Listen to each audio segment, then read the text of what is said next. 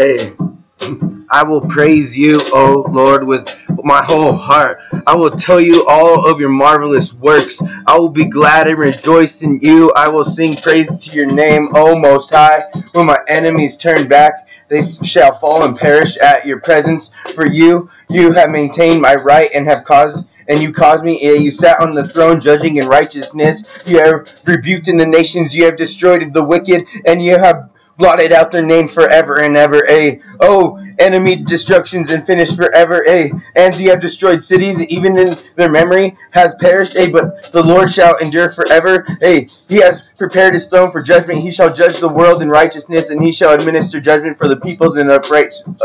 The Lord will be a refuge for the oppressed, and refuge in times of trouble. So come to him and never rest. Come to him and rest your weary head. He will give you a bed. He will provide you food in bed. Breakfast in bed. That's heaven. What's heaven? That's just a little bit 7. And that's not even up to 11. But it's down towards 7. Because we're almost there. That's 7 days of the week. And you know, at the week, we're trying to peak. And when we get to the peak, that's when we meet God. And he's the ultimate lightning rod. So, O Lord, consider my trouble from those who hate me. You who lift me up from the gates of death, that I may tell of all your praise in the gates of the daughter of Zion. I will rejoice in your salvation. The nations have sunk down in the pit which they made, in the net which they hide their own foot in. And their own foot got caught. The Lord is known by the judgment he executes. The wicked is snared in the word of his own hands. That's meditation, and that's Slayah.